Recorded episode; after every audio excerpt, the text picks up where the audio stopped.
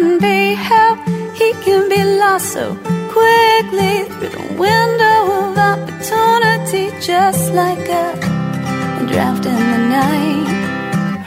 See how words can twist and hands can ring like phones inside empty homes when nobody's there to hear.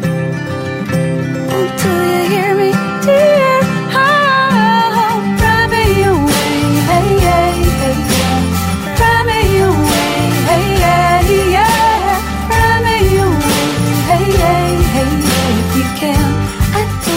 Welcome, you guys. This is Richard Sacks on Lost Arts Radio. It's great to be with you again. Thank you for being here. Uh, we've got a treat for you.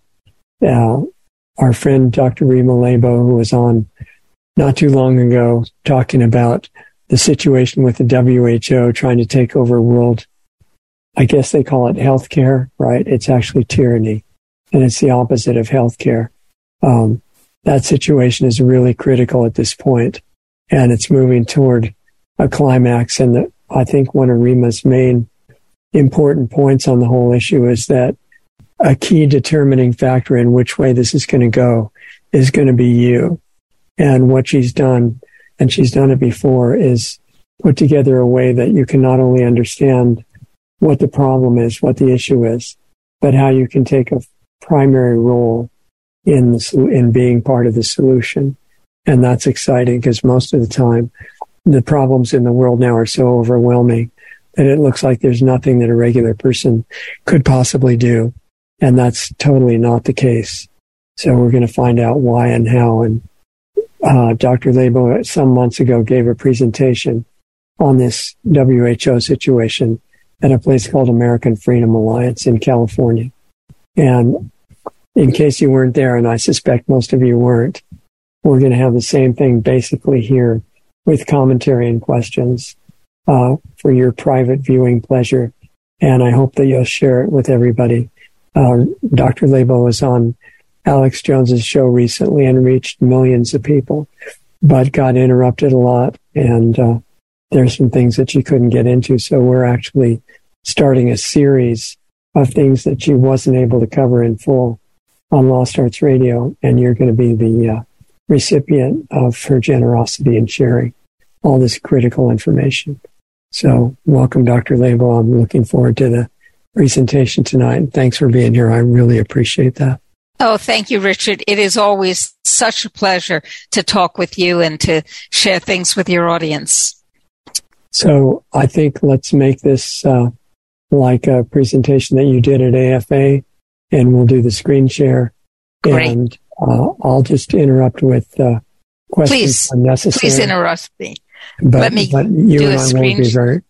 Most of the view will be the screen share itself. Great.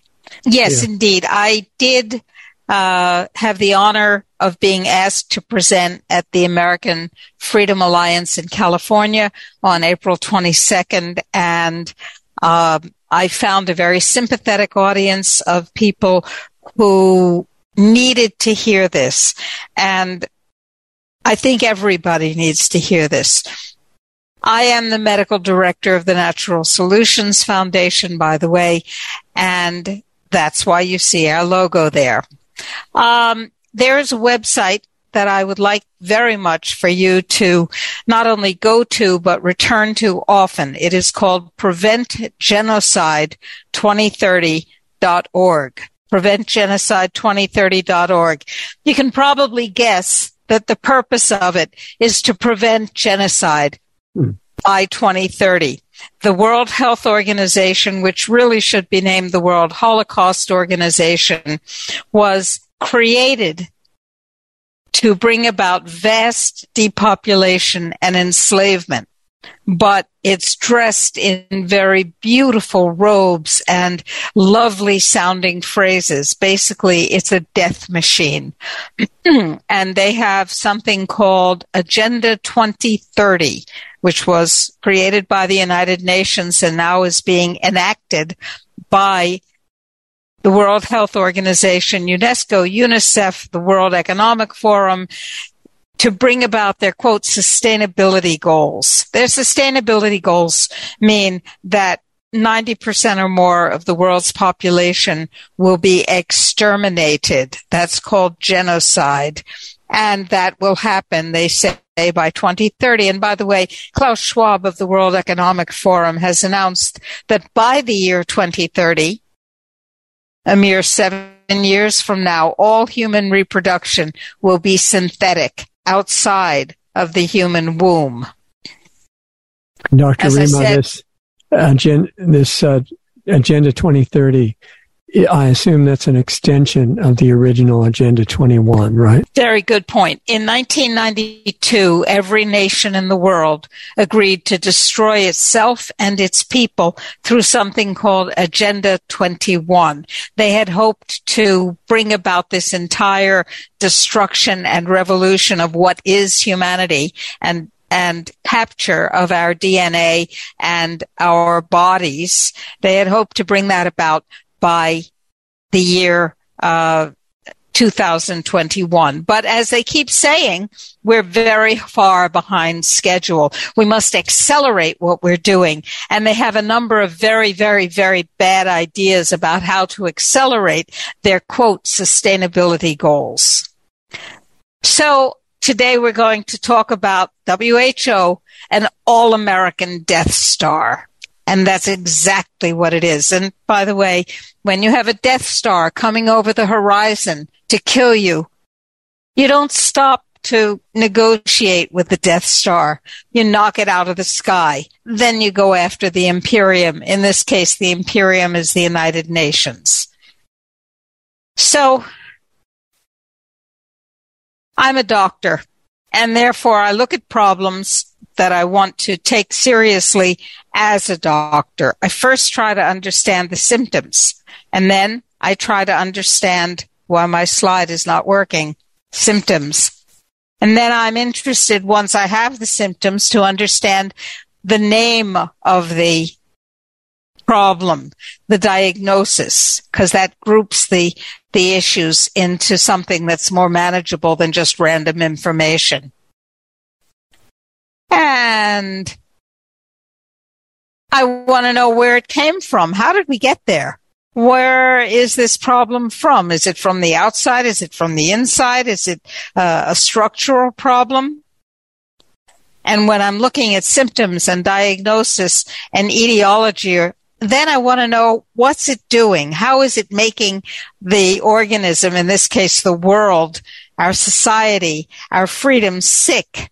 What is the, the, the mechanism of action by which it's causing problems. And looking at those things all together gives me an opportunity to understand how to treat it, to treat it at the core. And I don't know why all these blank things and repetitions are happening, but they are. And then that gives us the opportunity to find a cure, not just a suppression of the symptoms, but a cure for the deep underlying issue. Now, I learned from my husband, Major General Albert N. Stubblebine III, who was murdered in the process of doing this work. I learned about the wisdom of Sun Tzu. Sun Tzu wrote a book called The Art of War 3,500 years ago or so. And I thought, well, that's got nothing to do with me. I'm not fighting a war. And I was wrong. We are fighting a war. We are fighting a war for humanity. We are fighting a war for our lives and for our children and for our society and for that which is essentially human. And so we need to go back to Sun Tzu. I learned from my husband that following the rules of war and Sun Tzu's dictates doesn't necessarily mean that you'll win, but not following them guarantees that you'll lose. So Sun Tzu is worth thinking about. Sun Tzu said strategy without tactics is the slowest route to victory. Tactics without strategy is the noise before defeat. Strategy means having a particular singular goal and then choosing the things that you do, your tactics tactics to accomplish that goal and not being deterred or deflected. Our side is not particularly good at this, by the way.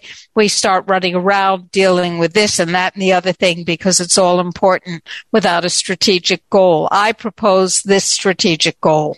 We have to exit the WHO and the United Nations. Because that is the mechanism of total global conquest, now constituting itself to be a legal authority without any authority to do so, by the way, with all the power vested in an unassailable dictator. That's how WHO is planning to take over the world. The tactical focus, how do we, how do we deal with this is to focus on this battle. Fighting any other battle is a good idea in terms of the short term goal, but a very bad idea until your country's out of WHO because they're coming to get you, to get your kids, to get your DNA. This is a picture of my husband, most beautiful human being, Major General Albert N. Stubblebine III. And he said, everything he said was intelligent. It was really frustrating because when you're married to somebody who's always right, even when you think you're right, very frustrating. He said, and he was right, informed consent is the defining issue of the 21st century. Who owns your body? You do, or you are a slave. Now, in 2004, Rima, let me interrupt one one minute yes. here. Um, we're assuming that everybody knows what the obvious meaning of informed consent is, but it's it's such an important issue that I think it's worth explaining that we don't have informed consent on almost anything. And if we got it, if it was really fully informed, we wouldn't have any of these horrible things going on in the world. Uh, so absolutely. What absolutely. if somebody has no idea what informed consent is because they've never gotten it? First of all, unless you are given all facts, all the true information that is relevant, you do not have informed consent. If you are told, for instance, that the COVID jab is the vaccine, you can't give informed consent to be vaccinated because it's not a vaccine. If you are told that it's safe and effective and you say, Oh, okay, I'll take one, you are not giving informed consent because you have been misinformed. So informed consent means having been given all of the relevant information, the pro and the con and the neutral and the questions, having been, having been given all of that information, you are free without pressure, prejudice, uh, without, uh, any kind of coercion or persuasion to say yay or nay. And if you say yay, there is no negative consequence. If you say nay, there is no negative consequence. You are free to use your body and if you're a parent, the body of your child, uh, in terms of what you allow to happen to it. You are free to make those decisions because you are in fact the unassailable owner of your body and you are responsible for the choices therefore that you make about what happens to your body, your mind, your environment.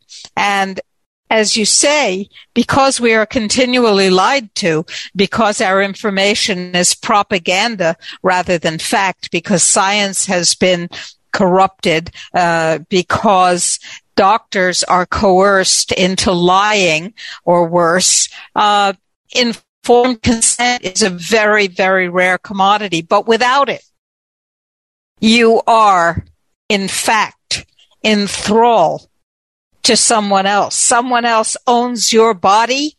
You're a slave. In you public, own your body. You're a free person.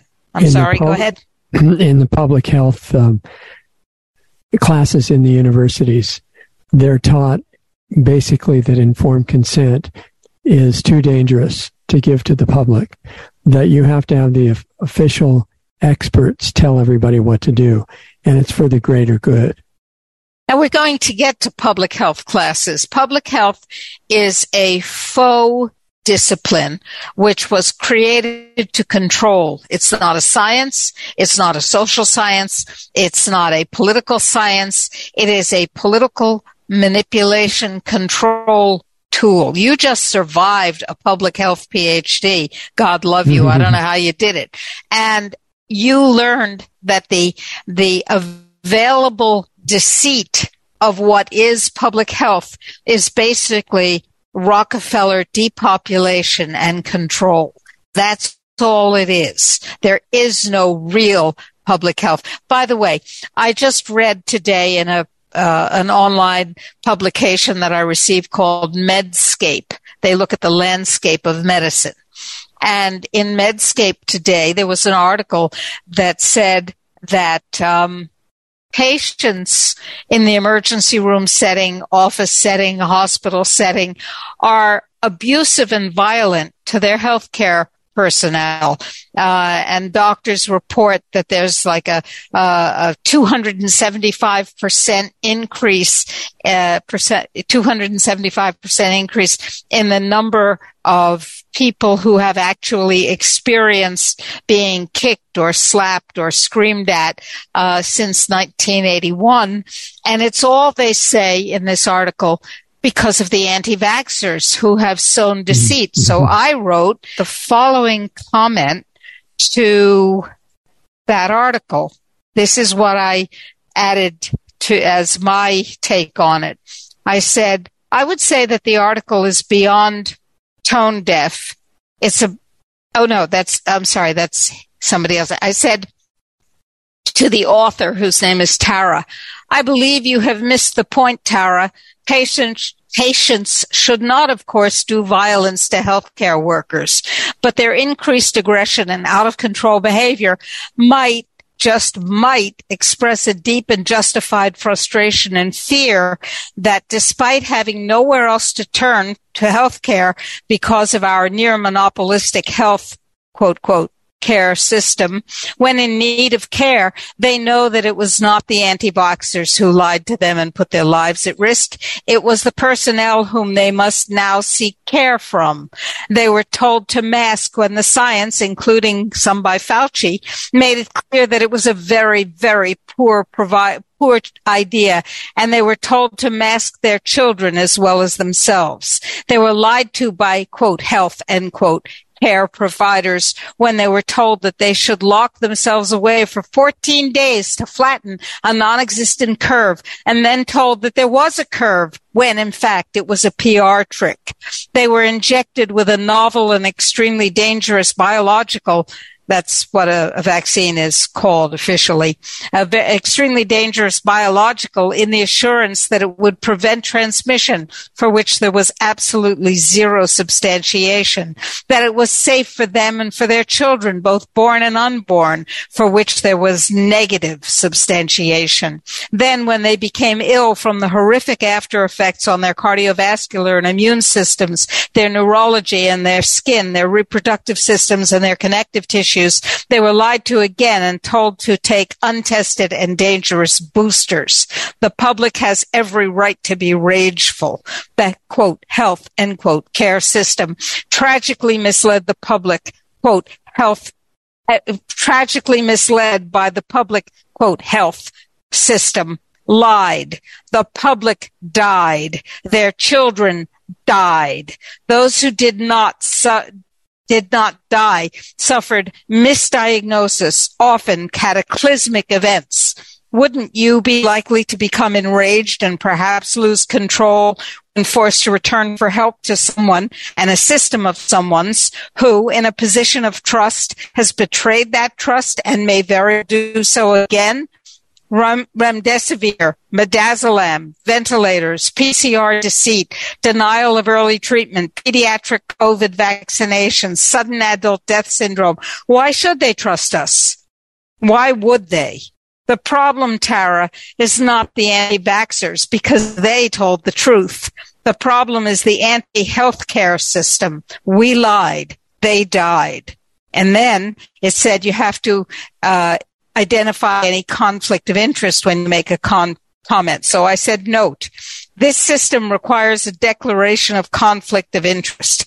I have none. The quote, health, quote, care system showed clearly that it does when it accepted bounty payments for diagnoses and treatment regimens. And you wonder why you are not trusted and why you are the source of breakthrough rage. So that was what I said in terms of the way public health and the healthcare system have violated their trust And the public health system is right out there in front, even in front of the medical system, because some doctors were asking questions. Where are the public health personnel who were asking questions and saying, wait, what? What are you talking about? Where are they? Where are the, the people from inside the public health system who are saying, oh, no, that's wrong. That doesn't make sense. No, flattening the curve, locking down, et cetera, et cetera. No, that's wrong. Quarantining healthy people, that's where are they? There were medical people. There are medical people. There are a handful of very good doctors and nurses and, and, uh, uh, real healers. But where, where are noble health, public health people? I haven't seen a single damn one, Richard. Have you? it would go against the basic teaching that those courses teach the public health students, which is never question authority. Blind trust of authority is required. And if you cite uh, an unassailable authority like CDC or WHO or the UN or anybody like that, it's assumed that whatever they said is true. And if something is said for the greater good, it is. In fact, so many people believe that beyond public health. A lot of the legal community does too. And, and there was a famous uh, video clip of one of the most famous lawyers in the world, Alan Dershowitz, saying that you have no right to refuse a needle plunged into your arm for the public good. Right. Right. And um, people like Dershowitz were saying that people who refuse to have a needle plunged into their arm should be either incarcerated or executed because yeah. informed consent well that's old fashioned that's nurembergy we that's don't need that. Before we that discovered experts it's before know, we discovered experts and, exactly and the, ex, the expert mentality in universities is in all subjects so the, you know the experts tell you how to change society and how to change family structure and how to change every belief that you've got.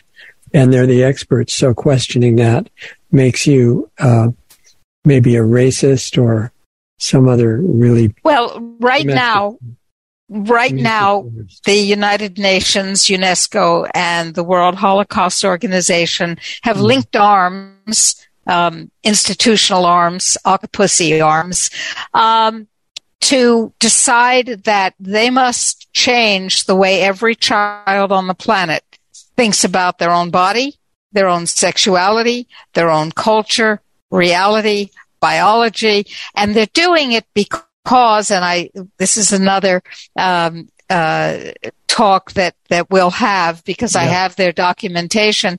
They're doing it because they want to get rid of the universal patriarchal system and create a society where everybody sees things differently. They say that.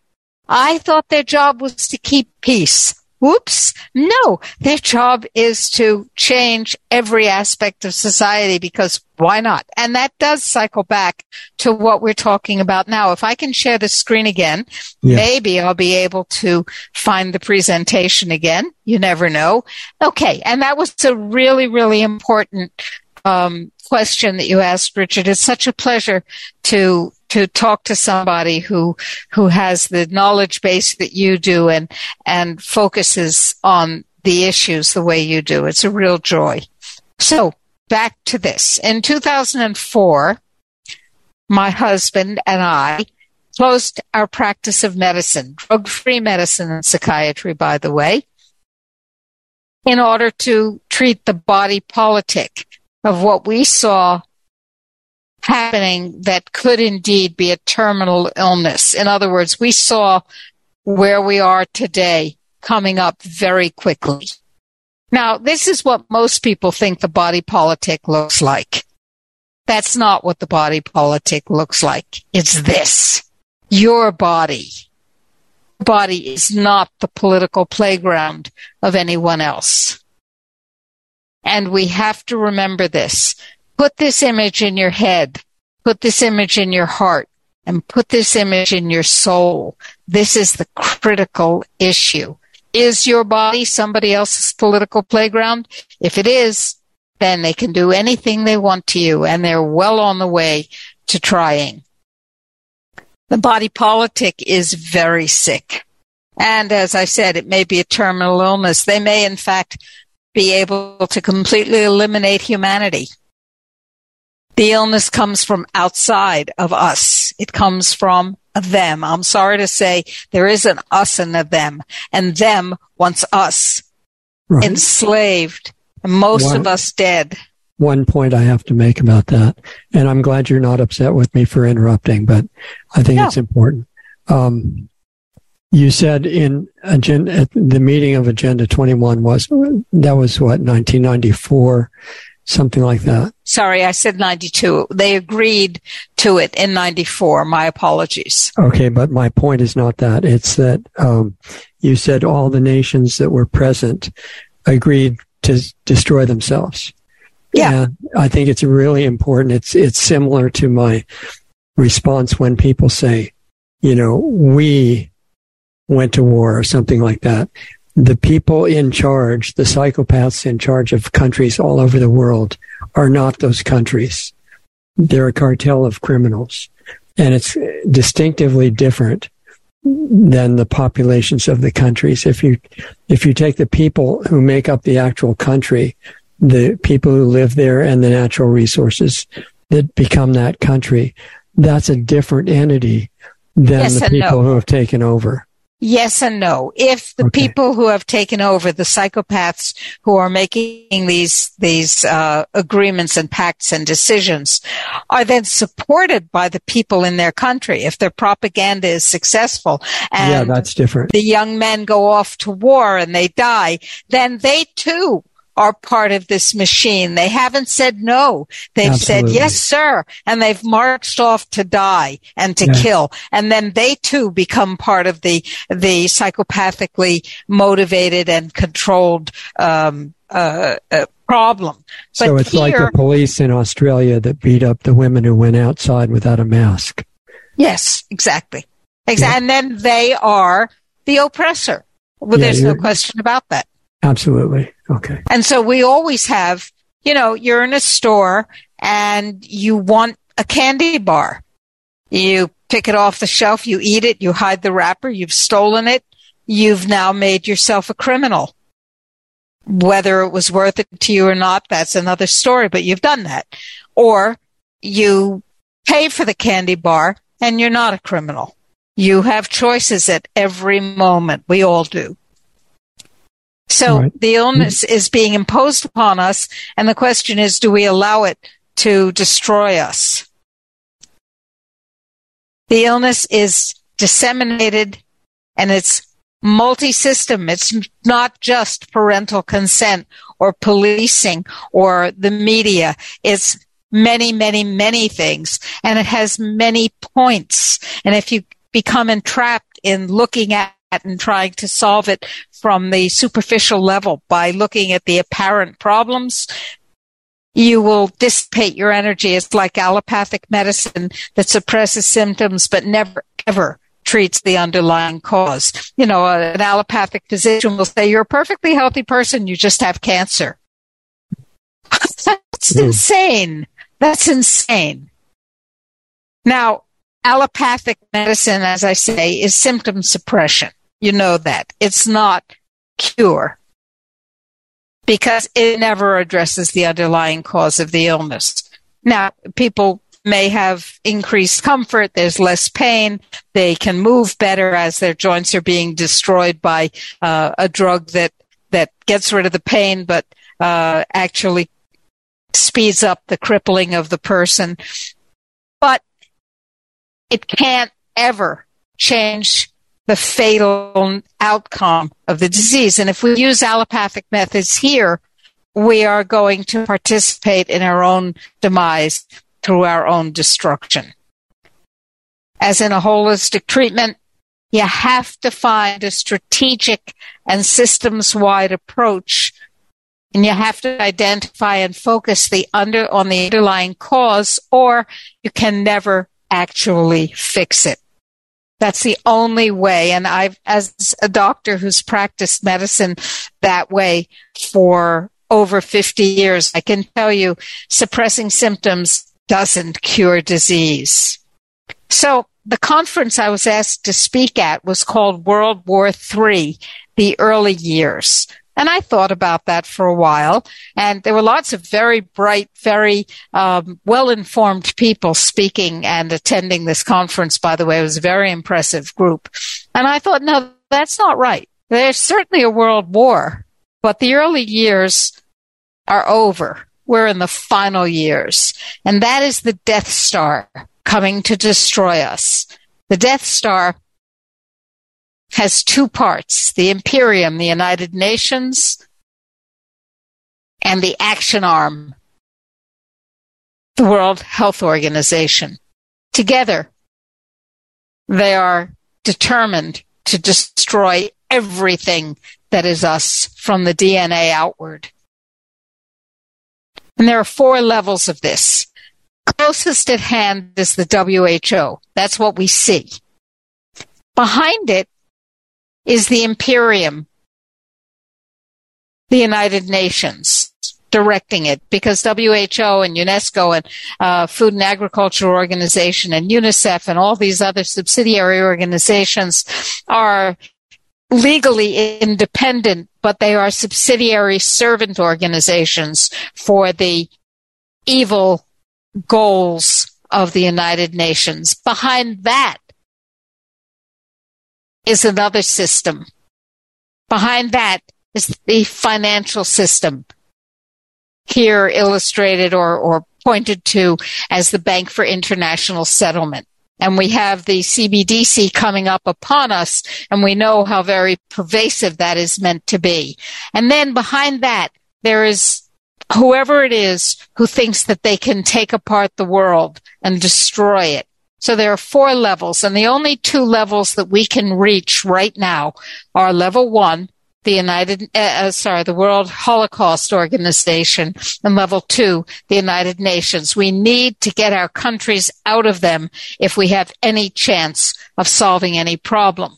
Now, I've talked about the many, many problems that are there, and they're real problems. The, the traumatic sexual, sexualizing of children, the, um, uh, corruption of the judicial system, the destruction of the political system. These are all very, very real problems. They are the tentacles of an octopus. And at the center of the octopus is WHO and behind it, of course, the UN. We can look at one problem, we can look at another, and they're all worthy problems. But solving them at the peripheral level doesn't help us. Sun Tzu tells us in war, avoid what is strong and strike at what is weak. You put your greatest strength against their greatest weakness striking at their greatest weakness means getting our countries out of WHO and the United Nations. They cannot control us once we have left. One question, uh, Dr. Yes. Rima. You mentioned that there are many organizations that are all connected. Where do, where does one of the really bad ones called NATO fit in here? Um, yes, that's the military piece, and and that's a whole different uh, discussion. You'll have to ask me back for five, not four additional okay. programs. we'll change it but, to five. Yeah, um, it's it's all part of this thing, but the the the strategic goal is to get out of the two controlling killer organizations which are set up to destroy us. NATO is set up to do other things, to destroy other people. It's not focused on literally destroying us. The UN and WHO are actually actively focused on destroying our sovereignty, our humanity, and everything in between. So they're they're actually uh, much more central, and NATO is one of those toxic um, uh, tentacles. Okay, got it. Now, every dictator in the world has wanted the same thing, whether it's Vlad the Impaler or Hitler or uh, Stalin or Putin or doesn't matter. They all want the same thing. In my analysis, they want unlimited dominance, power, wealth, adulation, adoration, obedience. And they want endless youth and health and lifespan. In other words, now I, you have to remember I'm a psychiatrist and a child and adolescent psychiatrist to boot and a psychoanalyst. So I look at things a little bit differently and I see that what they all want is basically endless, unlimited infantile gratification. That's pretty scary because these people put themselves in the position to control everything. And it's like having a tantruming 18 month old driving your car and running your life. That's pretty scary. Or, now, or a two year old with nuclear weapons. Exactly, exactly. Sun Tzu, who didn't have to worry about anybody with nuclear weapons at the time, did, however, know about destruction. And he said a very, very interesting thing. He said, an evil enemy will burn his own nation to the ground to rule over the ashes. We are mm-hmm. dealing with an evil enemy that is intent on burning its own nation to the ground in order to rule over the ashes. If you think Elon Musk is really the friend of free speech and liberty, think about the Neuralink uh, technology, which he's gotten uh, permission from the FDA to install in people's brains, a switch to control them better and better, and the Skylink uh, set of satellites designed to control the people who are controlled through Neuralink. That doesn't sound like freedom to me. An evil enemy, and I'm not saying Musk is the only one, but WHO and the United Nations want to destroy humanity. It is an evil enemy that will burn its own nation to the ground to rule over the ashes we, and you have to remember this, take this into your heart. This is not comfortable, but truth is not necessarily very easy to deal with. We are committed to our survival. The enemy is committed to our total destruction from the DNA out. Otherwise, gene altering technology would not have been pumped into three quarters of humanity the enemy is committed to our destruction. And again, Sun Tzu, a kingdom that has once been destroyed, our DNA, our humanity, our children, our society, our capacity to love, a kingdom that has once been destroyed can never come again into being, nor can the dead ever be brought back to life. So once they win, we have no way back. The inevitable conclusion is don't let them win. Okay, that works for me. Now, I, as I was thinking about how to put this presentation together for these really very smart people at the American Freedom Alliance, I thought, what can I say that they haven't heard before? and that advances the conversation so that they are more empowered to do the right thing. How, how what do I have to say to them? And I thought, well, how did we get into this mess? How did we get to the point where in 1994, every country in the world said, okay, I'm in. You can destroy my people, including Bhutan, where the king is particularly interested in the happiness of everybody and had the first happiness index in the world. How did that happen? And so I started doing a little research. How is it possible that every nation in the world has agreed to Agenda 21 and now Agenda 2030. How is it possible that every medical system in the world, without exception, has bought in on the COVID jabs? How Madagascar's president held out for a while and then his arm got twisted and he gave in. How is it possible that every single media outlet in the world that is not run by one guy or one gal somewhere here or there became involved in creating a propagandemic. By the way, we didn't have a pandemic we had a propagandemic. There were no excess deaths until the jabs started. And now the, the iatrogenic, the doctor, um, generated genocide is ramping up. We are in the middle of it. It's an iatrogenocide. How is it possible that every public health agency in the world, without exception, went into this jab and the danger signals and uh, the lockdowns and all that nonsense? How did that happen? Where where was this lockstep from? Well, I thought, okay, that's a really good question, and to find out, I have to use the Maguire principle. Do you know what the Maguire principle is, Richard? No, I'm sorry, we didn't cover that in school. In school. It's that. Show me the money. Ah, it's a good way to find out what's going on. Mm-hmm. Every aspect of what we are dealing with today was envisioned and planned, carefully financed, and implanted throughout social, societal, educational, medical, public health, governmental, and international manipulation over generations. This isn't last week's idea. And this is a one family level of organization that's almost never seen in regular society.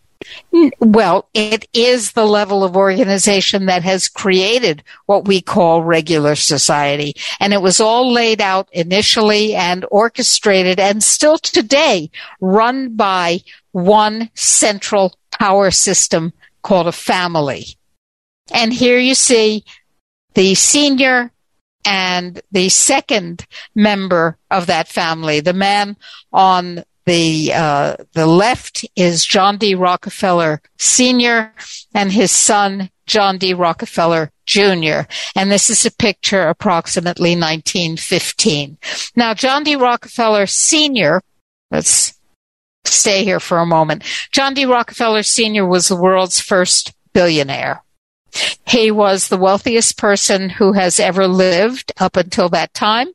And he made his vast fortunes by being utterly ruthless and destructive in a way that the world had pretty much never seen because even Genghis Khan didn't wreak the kind of havoc and have the kind of huge footprint that this one man did. He did it economically so that by creating Standard Oil, he essentially either owned or controlled the world's entire or 99% of the world's petroleum output. And that's pretty interesting. Now his son, John D. Rockefeller Jr., ran the family business for about five years. And then he said, Dad, you know, I'm much more interested in the social manipulation scheme that we have created than I am in the business. So how about if I run our predatory philanthropy and the, you know, the one that's going to take over the entire world based on the principles of eugenics? And his dad said, okay, you can do that. So they started creating organisms. Now we're, the ones that we're talking about may be familiar with it to you until we get to a little bit further down the road.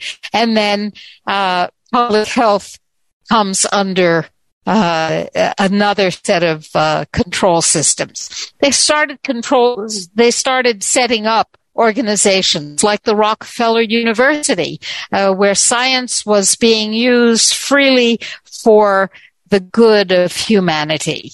Yeah, uh huh. They created the Rockefeller Foundation, where the well-being of mankind throughout the world was their concern. Uh, the Rockefeller University, which is now the Rockefeller Institute, was founded in 1901. The uh, Rockefeller Foundation was founded in 1913. And the idea of using vast wealth to take over society was not a new idea, but it had never been developed in the profound way that the Rockefellers and their, buddies uh, discovered they could do. Uh, lots of different foundations and organizations, something called the Rockefeller Philanthropy Advisors and the Rockefeller Brothers Fund, which is a philanthropy for an interdependent world. Interdependent means I get to control everything and you don't. That's what interdependent means. And the Rockefeller Foundation looked at innovation for the next hundred years and it all sounds so lovely. And they, they were in one area after another after another. In other words, they were in every area and still are. And then they started taking over various aspects of the government. They have a, a handshakey kind of relationship with USAID, an organization that has done incalculable harm throughout the world. And look, here's a, a placard celebrating the collaboration between the Rockefeller Foundation and a much more recent organization, part of the predatory philanthropy. Let's change the world to be exactly what we want for our benefit kind of thinking, the Bill and Melinda Gates Foundation, which, as you all should know, was originally created as the Bill and Melinda Gates Institute for Population Control. And then they said, oops, that's a little obvious. Guess we better change the name. Now, John D. Rockefeller Sr., who lived a very long time using homeopathy and herbalism, by the way, uh, founded all these organizations and I mentioned a lot of them. And you'll see that the words are quite beautiful in each and every one. The purpose of the corporation is medical research with special reference to the prevention and treatment of disease. Who can argue with that? That sounds nice, right? In 1913, the Rockefeller Foundation was founded to promote the well-being of mankind throughout the world. How can you argue with that? I mean, we want mankind to be, to have lots of well-being, right? Words are beautiful. And the Rockefeller Foundation was initiated with an amount of money at that time that was almost inconceivable, a hundred million dollars. And then an additional $25 million because they, they were really trucking and they wanted to do a lot of things. And then an additional $182 million, uh, from John D. Rockefeller Sr. And they keep saying that they're devoted to the advancement of knowledge with research. And you would think that research is kind of neutral. Whatever you find, you find. Mm, that's not how it works. Not so much as the chief tool. Now, in 1913, the, the value in today's money was about $3 billion. And when you add up the money that they had and that they were using at that time in today's money, we're talking about about $7 billion. So you decide that you're going to impact the world and you start throwing around $7 billion, get fairly far along the way. And their philanthropy was vast absolutely vast. It's always used under the guise of humanitarian interests. And this is WHO. This is the United Nations. This is every one of these subsidiary evil organizations, always under the guise of humanitarian interests, pretty words, sustainability goals to create a global full spectrum dominance control mechanism. Full spectrum dominance control is always the goal and they used predatory philanthropy to do it. They developed a complex integration, infiltration, and control system via two things. One was direct establishment. They would create a university or a school or a hospital or a medical uh, board. But they would also fund institutions they would come along and say, yeah, we think you're doing a great job. You can do better. We can teach you how to do modern stuff and we'll fund you and we'll set up scholars and we'll set up scholarships. We'll support causes like women's suffrage. Well, the women's suffrage movements profited greatly from the Rockefeller financial support and propaganda support in its newspapers and so on. Why did the Rockefellers care about whether women got the vote? Because that was part of their well articulated program to destroy the family, get women working, get them outside the house, get them uh, further away from their children and husbands and weaken the traditional family structure. They always supported training and placing scientists and policymakers at the top so that they could get people who had been inculcated into their way of thinking and would do their bidding, controlling a vast array of organizations and schools and policies and institutes. They that way they could identify promising players and they could market the political, economic, and social engineering that they wanted to do in every aspect. They supported studies and schools and journals and projects and all kinds of work in many different areas. Many different areas. And the reason they supported all these things was to control them so that there would be less and less and less resistance to their social engineering based on the principles of eugenics. They supported revolutions and wars. John D. Rockefeller Jr. sent his personal public relations guy, John Ivey, to Germany before Hitler had his coming out party and he ran a little finishing school on how to take over society for three promising students named Goering, Goebbels, and Hitler. Meanwhile, John D. Rockefeller and the Rockefeller Institutes, junior, senior, they were funding the scientific study of improving the race. They were funding eugenics in Germany and in the United States and elsewhere. Very big in eugenics, as we will see. Now, in the United States, it's, it's probably worth again another term that we assume everybody is familiar with. Somebody says eugenics, and they th- a lot of people think they know what it means, but why don't you define it for us? Improving the race. And that again sounds getting wonderful. rid. That, that sounds improve, beautiful. That, yeah, improving the race. Everything. Yep, yep. It's like uh, plucking the best plants and throwing the weak ones away and saving the seeds from the strongest tomatoes and lettuce and broccoli.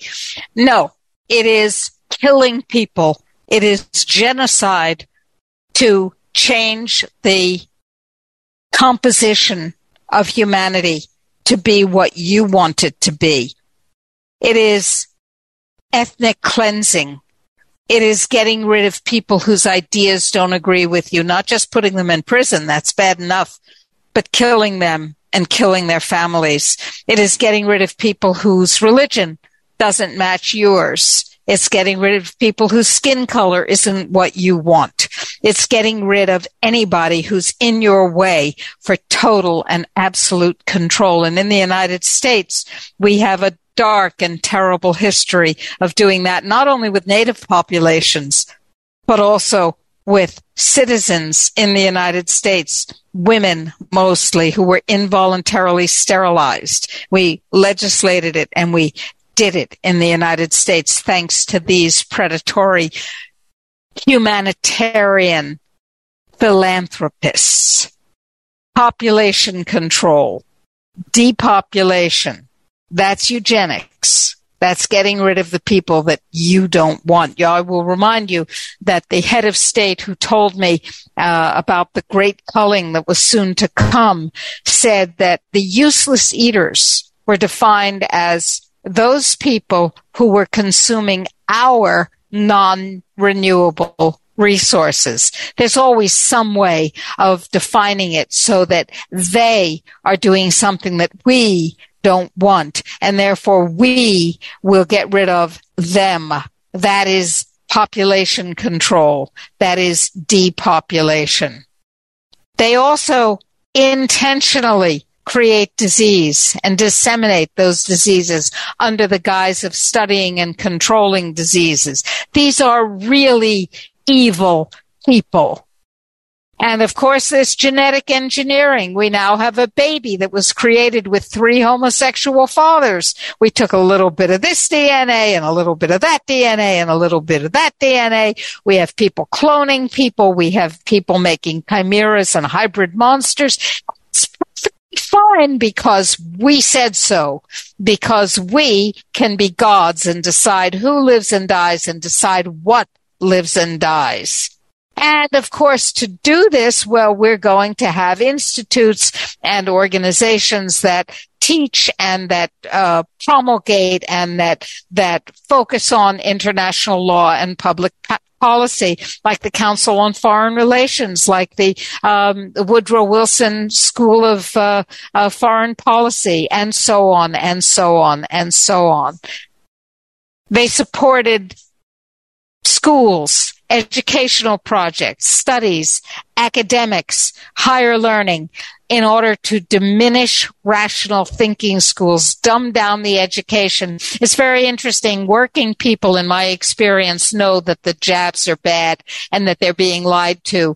The intellectual classes, the doctors and lawyers and academics and so on, they are taught and you will you will validate this from your uh, your horrors in getting your PhD, Richard.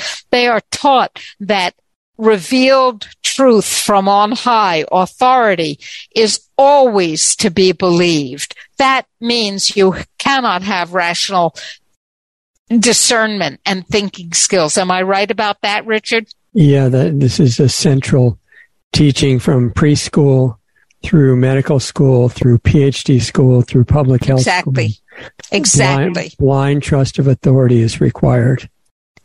They, they supported and support studies in schools and projects which normalize pedophilia and sexual aberration. And we're right in the middle of that. You have to have me back and I'll talk about the comprehensive sexuality education. People are saying, no, no, no, we don't want comprehensive sexuality education, but they're not making the next step, which is no, no, no, we don't want the people that have created this to destroy our children, that's WHO and the United Nations, we got to get out of there. They, they, back to these predatory, miserable beasts. They, they specifically worked to weaken the family structure and in the comprehensive sexuality education and the transgender uh, agenda they say don't tell the parents don't tell the parents. But of course in california if the parents don't agree with the uh, gender misalignment and the gender delusion then that's child abuse and they can lose their children they say, and they've been specifically involved in the degradation of food quality and nutritional content, agricultural, uh, the, the Rockefeller milieu has been deeply involved in destructive agriculture all around the world. Increase in chronic, chronic degenerative disease as well. They they are deeply involved with the entire medical uh, pharmaceutical cabal. And the sicker you are, the more easy you are to control. They can bump you off, but also they finish removing all of the wealth that you still have by the vast, vast profitability of the completely degenerate pharmaceutical medical complex and industry.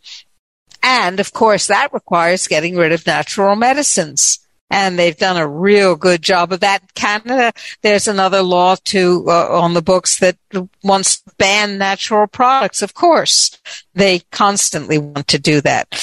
So they worked and founded or worked with other people to, and they, they keep bringing other wealthy people in to do this. The Eugenics Record Office with the Carnegie Institute from the Carnegie Foundation, uh, from Andrew Carnegie, another uh, incredibly wealthy uh, robber baron.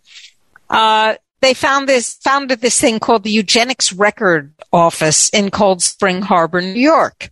And Cold Spring Harbor is a perfectly beautiful little town uh, near where I used to live. You can go there and have a lovely outing as a tourist, but they were in fact keeping records of the people that they were killing in Europe. That was a good thing to do. And they were keeping records of the people that they were killing in the United States. That to them was also a good thing to do. The hundreds of thousands of people that they were sterilizing. The Eugenics Record Office as I said, also the Kaiser Wilhelm Institute of Anthropology and Hereditary Human Heredity and Eugenics, also known as the Max Planck Institute for Medical Research. Now that had two locations. This is long before uh, Hitler made his debut. This was uh, these two offices were in Munich and Berlin, and it was the Rockefeller Foundation and family that introduced genocidal eugenics to Kaiser Wilhelm and set it up and made it happen under Adolf Hitler. That was their doing, and they thought it was a great start. They also founded the Refugee Scholar Program. Many people don't know about this. People do know about Operation Paperclip, but a lot of scientists, Nazi eugenicists largely, were not eligible for Operation Paperclip because that slot was filled or because um, they there were too many of them, about 3,500 of them, and they were all on the Rockefeller payroll.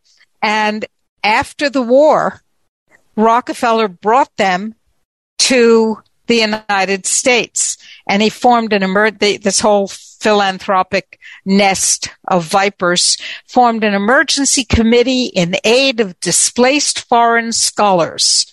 Who were the foreign scholars? They were the 3,500 eugenic scientists that had been making pseudoscience out of death for the Germans and the eugenicists around the world who were supporting them. Um, and they they placed these scholars in various places like the New School uh, in New York, the Population Council. And by the way, the Population Council was founded in 1951 by John D. Rockefeller III and John Foster Dulles. John Foster Dulles was a former Secretary of State and one of the founders of what we now call the CIA.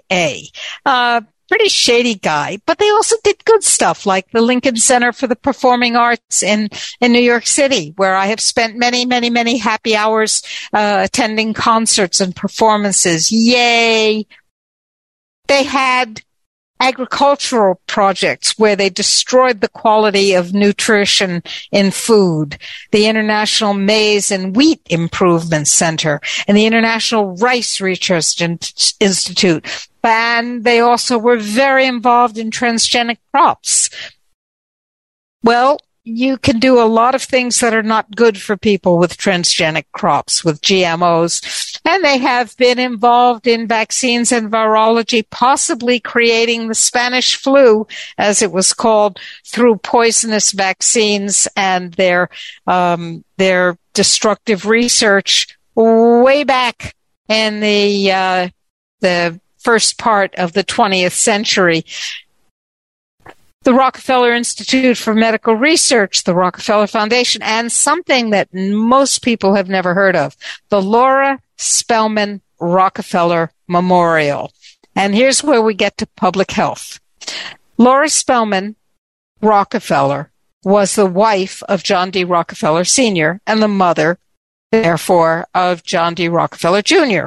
And somebody must have thought highly enough of her or her name because when she died, something called the Laura Spelman Rockefeller Memorial was set up. Now, the Laura Spelman Rockefeller Memorial did for governance worldwide what the Rockefeller Foundation did for medicine or did to medicine worldwide. It completely took it over, redefined it, and destroyed it. And that, my friends, is a large part of the answer to the question, well, how did every government in the world, every government in the world agree to destroy itself and its people in 1994 with the adoption of the uh, Agenda 21 program? And the answer is because in the same way that medicine has been corrupted and controlled intentionally through the Rockefeller Foundation corruption.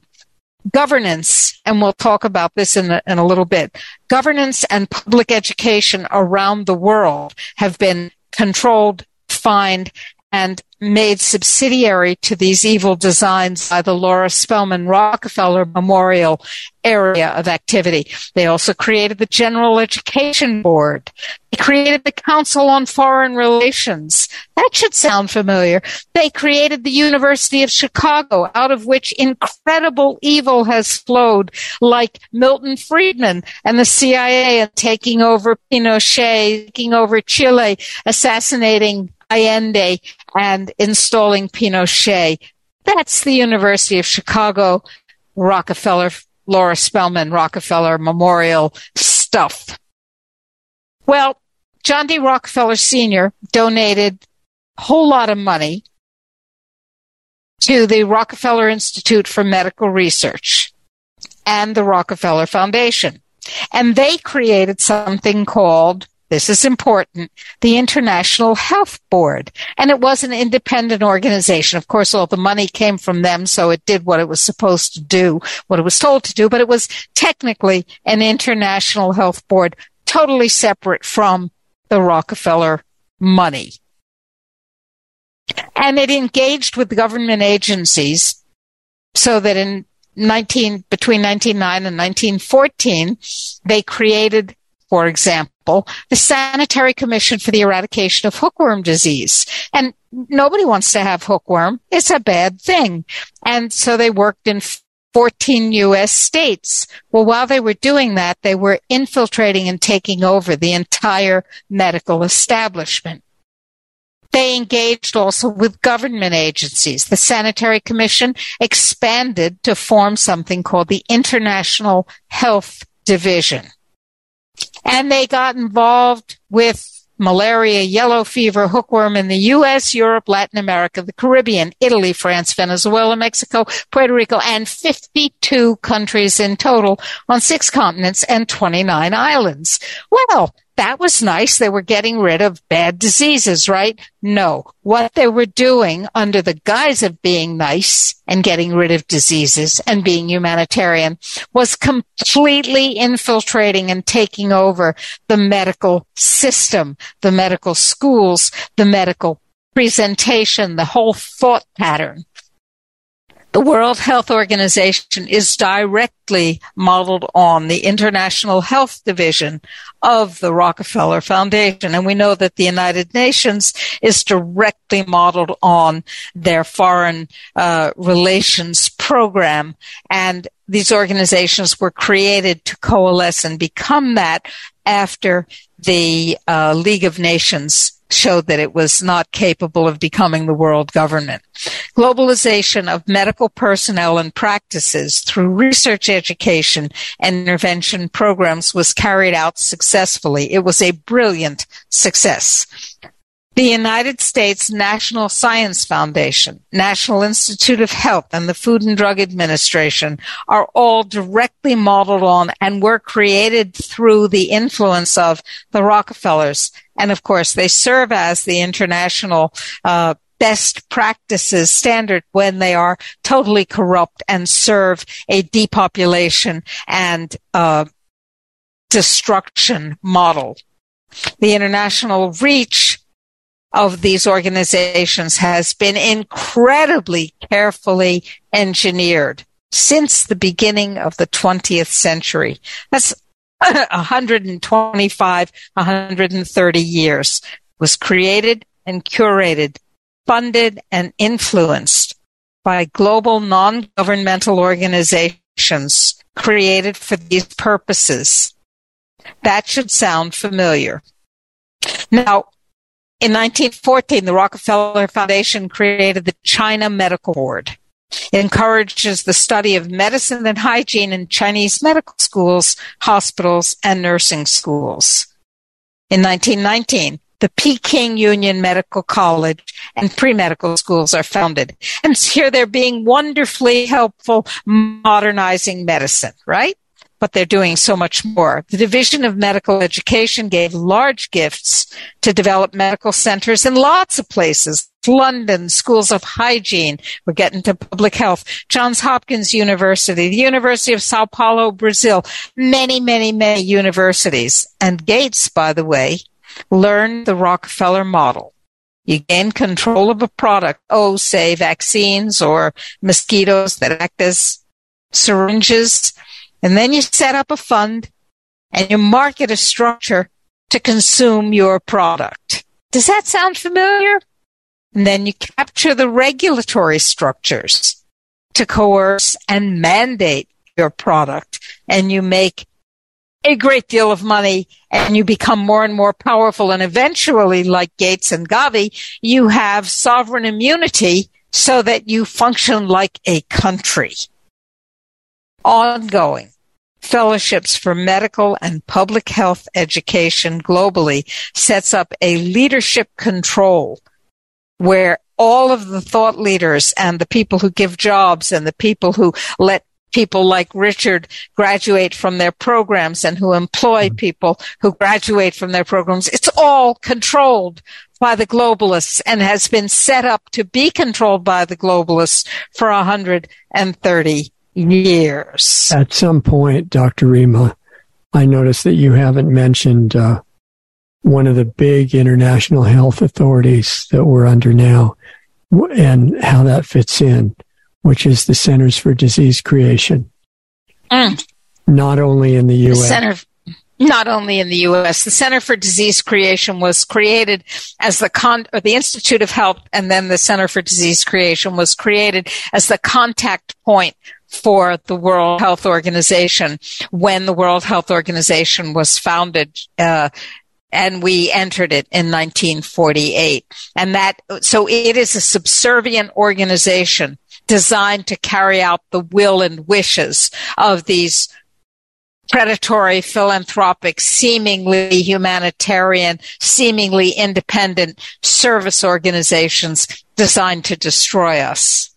Okay, good. And they, these guys were given large amounts of money to a whole lot of organizations that we think of as independent. Now, my mother used to quote a proverb. I thought she made it up, but she didn't. It's actually an old German proverb. proverb.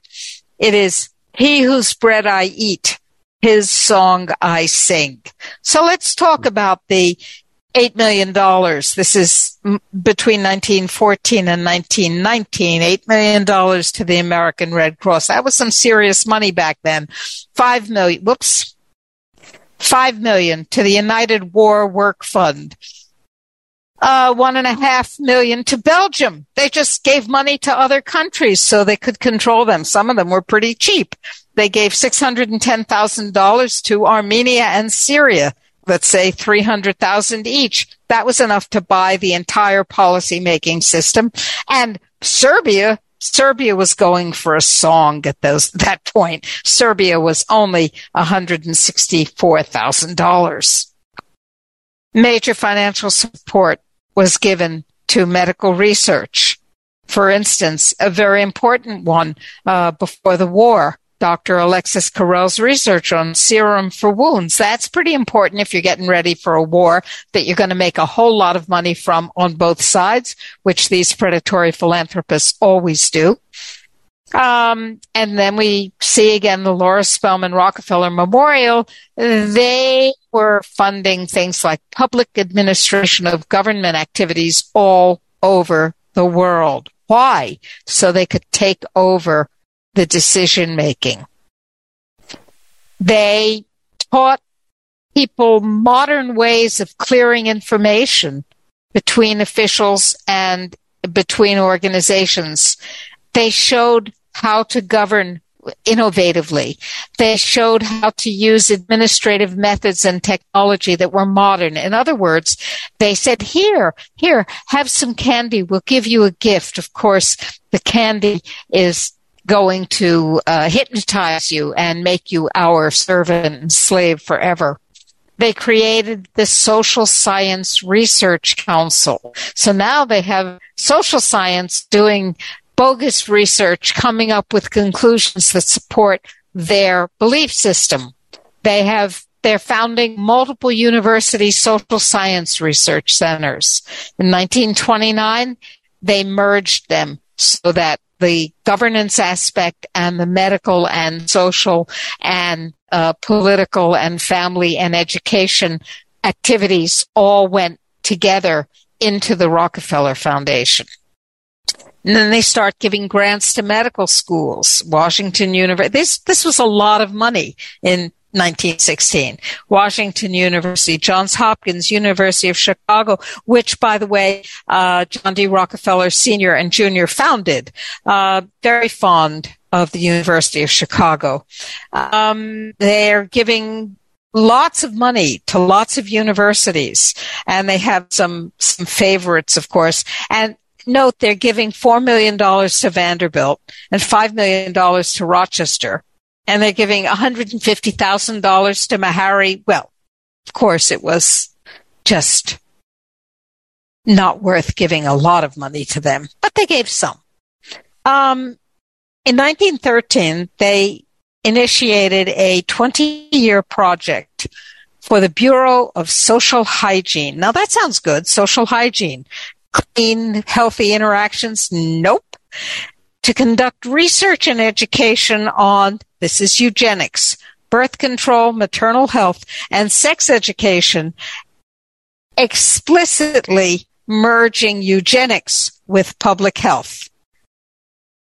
In 1914, the Chinese, China Medical Board established the first public health university in China, the Peking Union Medical College. And if you remember, the Peking Union Medical College and pre-medical college and nursing school did not actually commence operation until five years later, 19 19. So it was more important to them to establish a public health university to control public health policy than to get started with the medical school. That says quite a lot, folks.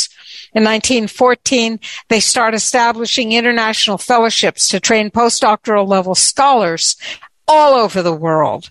And they were so generous and they were helping so many scholars become modern uh, participants in academic worlds and academic uh, disciplines. No, what they were doing was taking over the thought processes of one discipline after another after another worldwide. No dissent.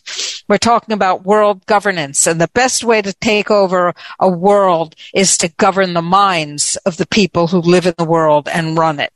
1927, they created, captured, and weaponized public health. This is for you, Richard. They established the Johns Hopkins School of Public Health, the Harvard School of Public Health, University of Toronto School of Hygiene, the London School of Hygiene and Tropical Medicine, which is as evil in my estimation as the Tavistock Institute, with which they're also deeply involved. The London School of Hygiene and Tropical Medicine has been responsible for some seriously bad stuff. And they were throwing their money around $25 million to establish public health schools in the U.S. and foreign countries when $25 million was an almost unimaginable amount of money. So they got to set policy, decide who the professors were, etc. Meanwhile, back to Cold Spring Harbor. In collaboration with the Eugenics Record Office. Remember that in Cold Spring Harbor, they start working with Planned Parenthood. Margaret Sanger. Unfortunately, before I learned all of this, Margaret Sanger was one of my heroes. She no longer is. And she was writing explicitly that her intention of creating Planned Parenthood was the, and I quote, elimination of the Negro race. Well, if you're doing eugenics, then deciding which races you're going to eliminate is perfectly normal. It's all in a day's work. Nothing to see here. Move along. So eugenics has a long and enduring history in the Rockefeller world impact. It popularizes Rockefeller Institute money and, and organizations popularize and lobbies for and support involuntary sterilization of the unfit in the United States, resulting in, and this is all documented. I have footnotes here that, that give all of the uh, detailed information. Hundreds of thousands of forced sterilization. People who in the United States were deemed by somebody or other to be useless eaters who shouldn't ever reproduce. They were sterilized against their will. That's in the United States. So don't get so hoity-toity about how could the Germans do that? How could we do that? And we're still doing it under court order here and there, not in the same numbers. Now we have vaccines to make you sterile. Support the, the eugenics activity of the Rockefeller Foundation. As I said, rescued thousands of their eugenic scientists and supported them before, during, and after World War II. We're at war with Germany during World War II, but the Rockefeller money is overtly and in an undisguised fashion supporting the eugenics researchers. One of the people who actually worked for Rockefeller was a young doctor named Adolf Eichmann. Maybe you've heard of him. The money that was being sent to the Kaiser Wilhelm Institute was not inconsiderable. It was supporting hundreds of eugenics researchers at a time, and that was growing as they were working up to the war. This is 1926. Between 1925 and 1935, about $3 million went to funding German eugenicists, and support continued, as I said, after Hitler came to power in 1933. He was helped to come to power very aggressively by not only the Bush and Walker families of George W. Bush uh, uh, ancestry, but also Rockefeller and Rockefeller's friends, who were, by the way, uh, actively and virulently anti-Semitic. They hated blacks, they hated Jews, they hated Catholics, they hated a lot of people. Henry Ford um, actually sponsored the publication of the heinous protocols of the elders of Zion and insisted that every one of his showrooms and factories provide copies of the protocols of the elders of Zion to everybody. That was really important to him. Um, in the 1950s, the war was over. Eugenics and genocide was supposed to be a bad thing. Nope, not for the Rockefellers. Uh-uh. They started doing their own eugenics funding based on what they had been paying for and what they had bought and succeeded in in Germany. Now, in 1951, as I mentioned before, John D. Rockefeller III and Allen Dulles, who were great friends, created the Population Council specifically, specifically to, and I quote, advance family planning, birth control, population control, and the goals of the eugenics movement. These people have been planning the eugenicide, the democide of humanity that we are very close to undergoing for a very long time. Out in the open, no secret. 1951, to advance family planning, birth control, population control, and goals of the eugenics movement, which means we decide who lives and dies, and pretty much we live, you die. Early support for Henry Kissinger included a directorship of the international seminars at Harvard with the CIA. Kissinger's foreign policy magazine Confluence was supported when he was a student at Harvard. And this support came from the Rockefeller Foundation. He was an up and coming young guy. Now, in 2021, there was a disturbing amount of, of hoopla about the Rockefeller Foundation, the predatory philanthropists, including Gates, of course, this whole um, group of people being eugenicists. And they are, quite clearly. So the Rockefeller Foundation decided to issue in 2021, which is kind of a long time after they started playing with eugenics, well over 100 years. They issued their first statement condemning eugenics. And Rajiv Shah, the president, says, we commend the anti-eugenics project, which they funded, for their essential work to understand the harmful legacies of the eugenicist ideologies. He didn't say, and we're not going to do it anymore. He said, we're going to examine the role that philanthropies played in developing and perpetuating eugenics policies and practices. The Rockefeller Foundation, I think I'm going to vomit. The Rockefeller Foundation is currently reckoning with our own history in relation to eugenics. The Rockefeller Foundation, listen, you can hear violins and angels singing, is putting equity and inclusion at the center of all our work confronting the hateful legacies of the past, we understand that the work we engage in today does not absolve us of yesterday's mistakes. End quote. I don't know, Richard. Do you hear an apology there?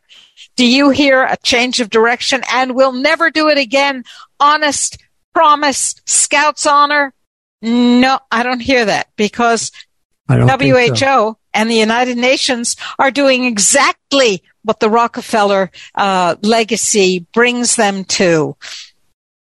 Conclusions.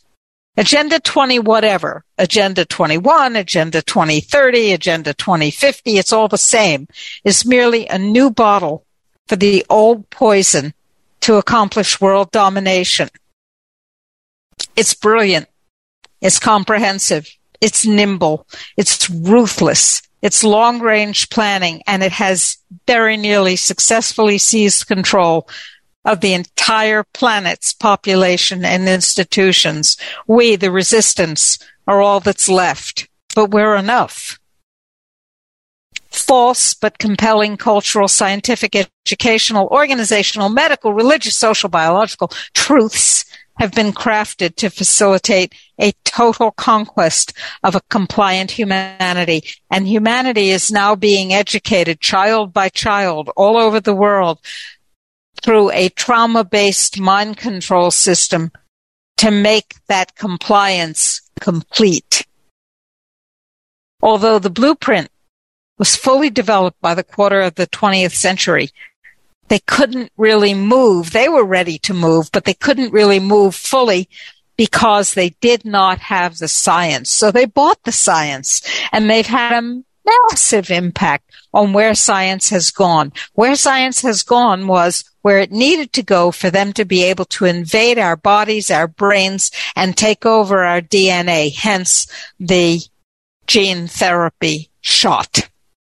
Public, private, and scientific directions have been carefully steered to provide the necessary conquest technologies. International organizations and agreements have been crafted and created specifically to fulfill the goal of total conquest of the planet by self-appointed Ubermenschen. During the Second World War, uh, and before that in Germany, the concept of the Uber, the overman, and the underman, the Untermenschen, uh, were very popular. And of course, the Ubermenschen had the moral, ethical, scientific, and technical right and ability to eliminate the Untermenschen. Well, for these monsters, we are all Untermenschen, and they are the Ubermenschen, and it cannot be allowed to continue. All of these concepts are to be completely eliminated. Sovereignty, informed consent, as we spoke a little bit about, individuality, human rights, rule of law, natural law, a family have no place in the conqueror's lexicon for us because we're the Untermenschen. We're running out of time. We're very close to their conquest. They're, they acknowledge that they are far behind schedule but they're trying to catch up.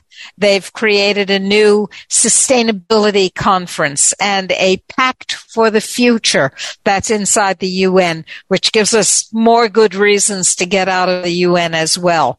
We are coming very close to their hoped for conquest and destruction of us from our genes outward into a bio, neuro, technico, spiritual subjugation and slavery consciously catalyzed via late 19th century and early 20th century predatory philanthropy continuing into the present. WHO was created to be and serves as the primary engine of destruction. But now that we know about this pact for the future, we have to add the UN and get out of both of them at the same time.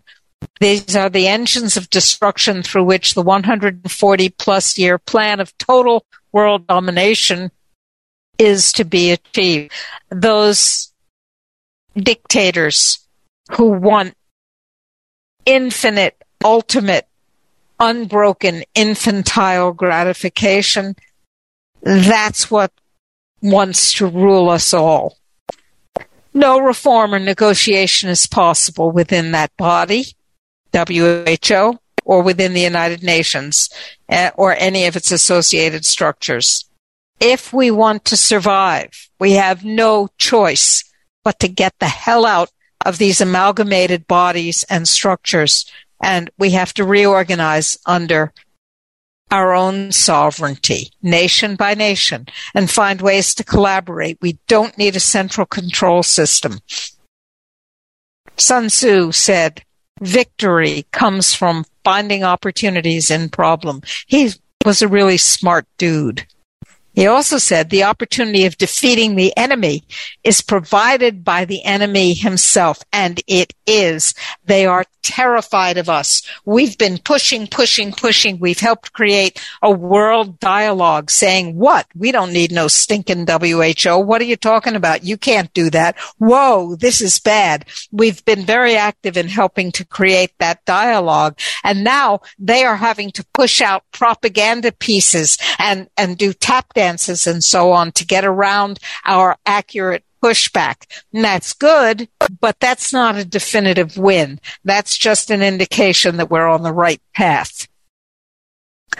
Sun Tzu, opportunities multiply as they are seized. And that is absolutely true.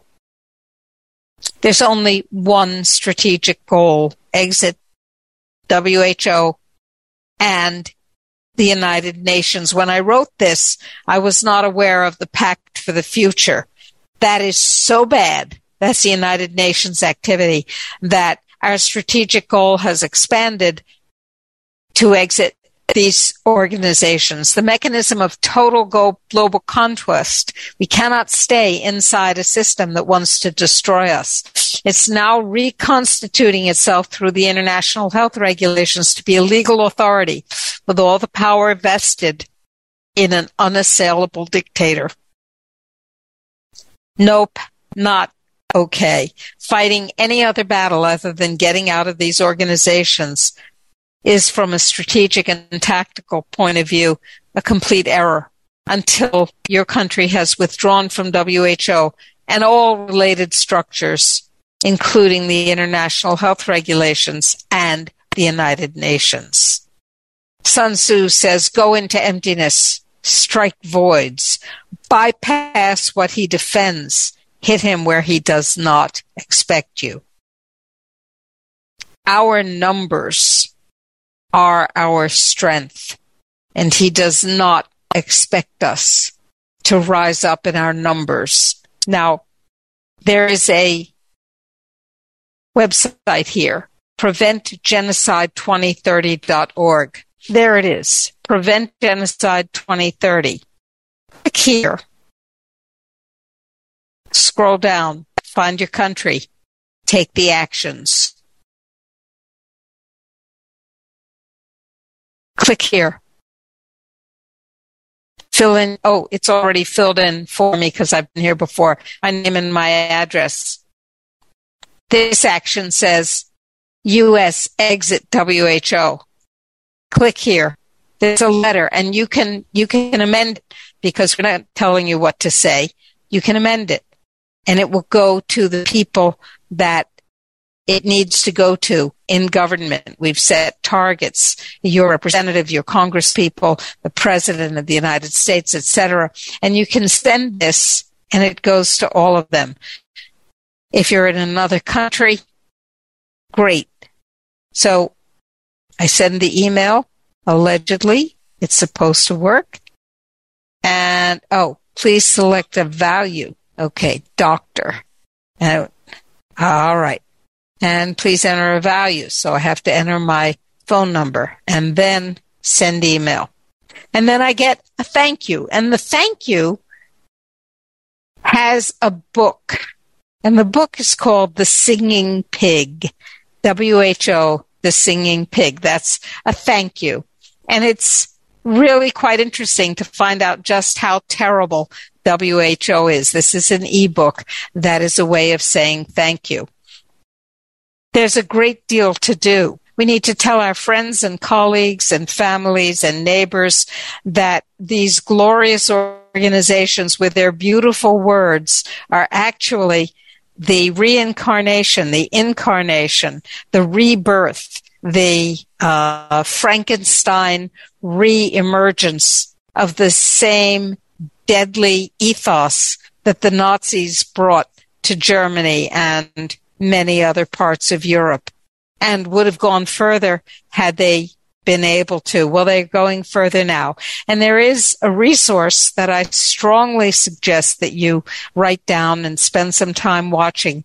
Vera Sharav, who is a, a Holocaust survivor, has made an absolutely magnificent five part documentary. It's free and uh, it's in five one hour segments showing how what the Nazis did was made acceptable to them step by step by step and documenting that the same playbook is being used step by step by step to make it acceptable to us. It's called her her work is magnificent and it's called Never Again is now global.com. Never Again is now global.com. And to the right of each trailer, there is a button that allows you to watch the one hour video for the, each of the five parts. It's very important. I have to warn you, it's painful.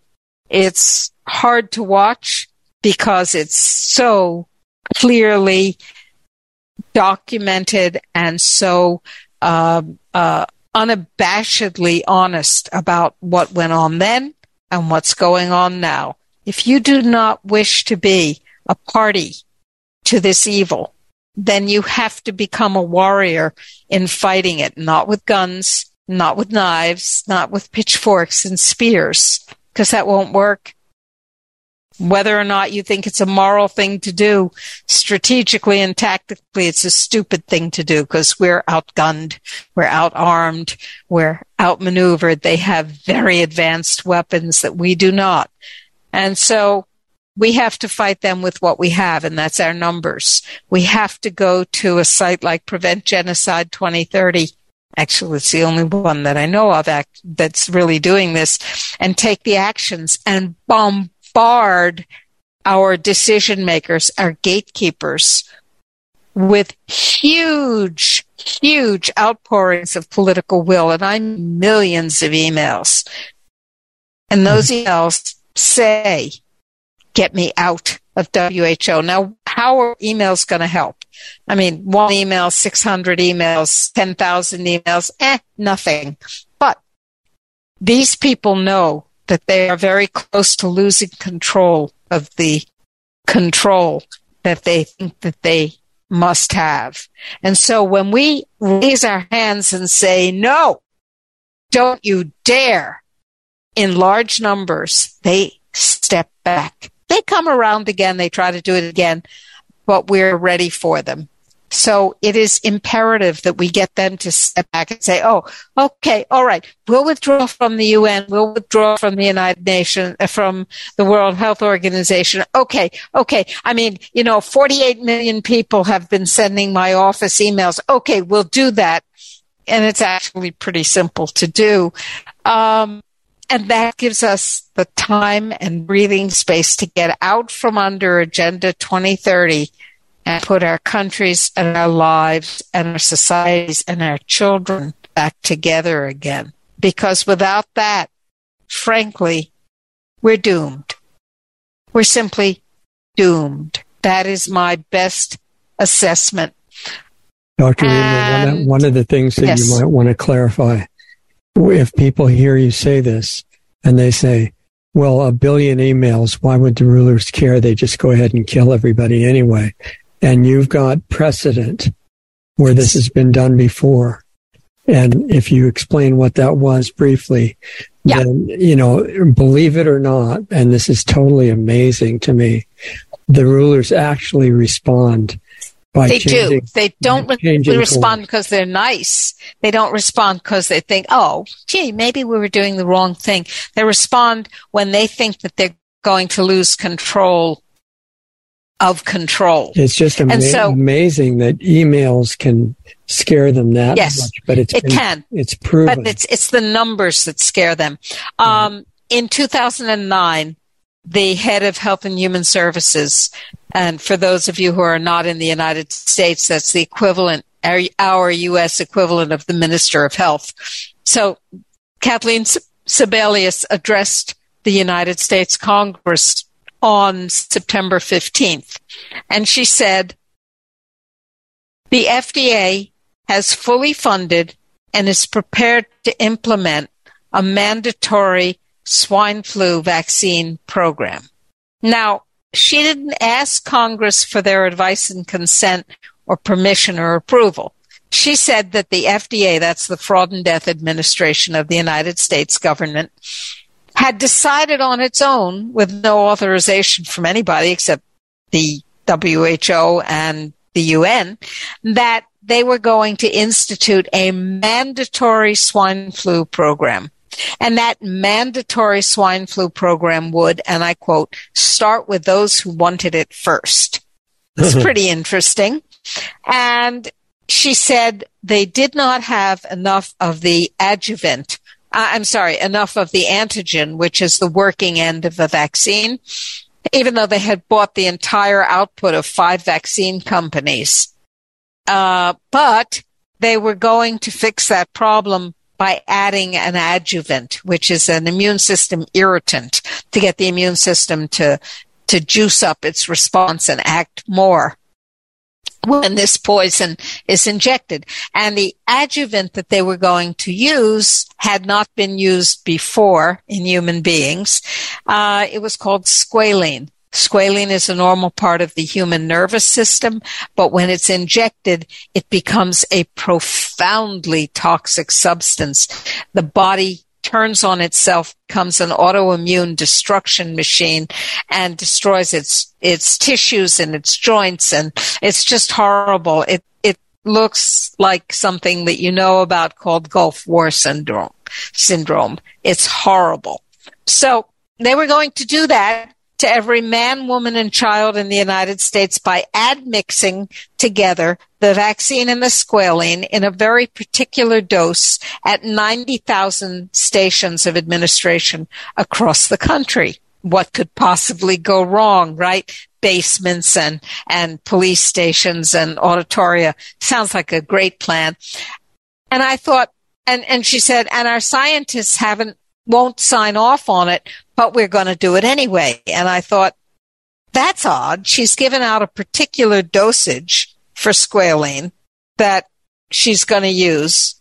And their scientists won't sign off on it, but they're doing it anyway. I wonder why. So I went looking.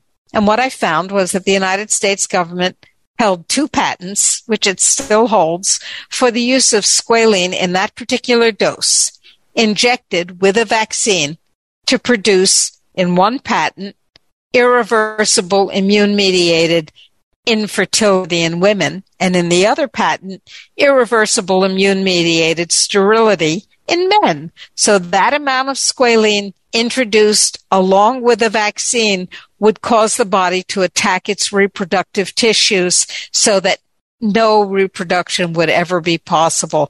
She you know, had people just announced. Think that, people think that patents are for things that will be beneficial. No, patents simply say, I own this technology. And by the way, when the patent office issues a patent, Richard, it certifies that what's in the patent really works. It's really true. That's right. what the patent uh, is legally. If so somebody a, checked. Yeah, somebody checked. So Uh, we told people, we said, if you want to be made sterile in an involuntary mandatory program, and by the way, do you happen to know how many people the max number of people who could possibly have died from swine flu worldwide is? No. According to WHO, which had a lot invested in having the biggest possible pandemic? No, don't know. 11. 11 people at the maximum died from swine flu. It was complete nonsense, just like this mm-hmm. one. Anyway, uh, we said to people, if that's okay with you, don't do anything. But if it's not okay with you, you tell the government, don't you dare. And the way you do it is by writing your freedom mouse. And we gave them a page to put their name and address in, as I showed you, and click send. And when they sent uh, their email, they sent to 28 people the president, the vice president, the head of health and human services, FDA, CDC, their congressmen, their governors, their, you know, uh, 28 people altogether. Now, and not, and not just once per person, right? Well, you could take it as many times as you want, and you can still do that now with our action items at preventgenocide2030.org. But if you send it once, you send out 28 letters over your signature. Well, in 11 days, three and a half million people each sent 28 letters to all of these poobahs. Now, no guns, no firebombs, peaceful legal action, communicating with your public servants. Now, the public servants didn't change their minds about whom they were working for and what they cared about. But they did change their minds about whether they were in control or not. And so when three and a half million times 28 emails reached the, the halls of power, on day 12, Kathleen Sebelius went public and she said, on second thought, we're not going to do that. And the program ended there.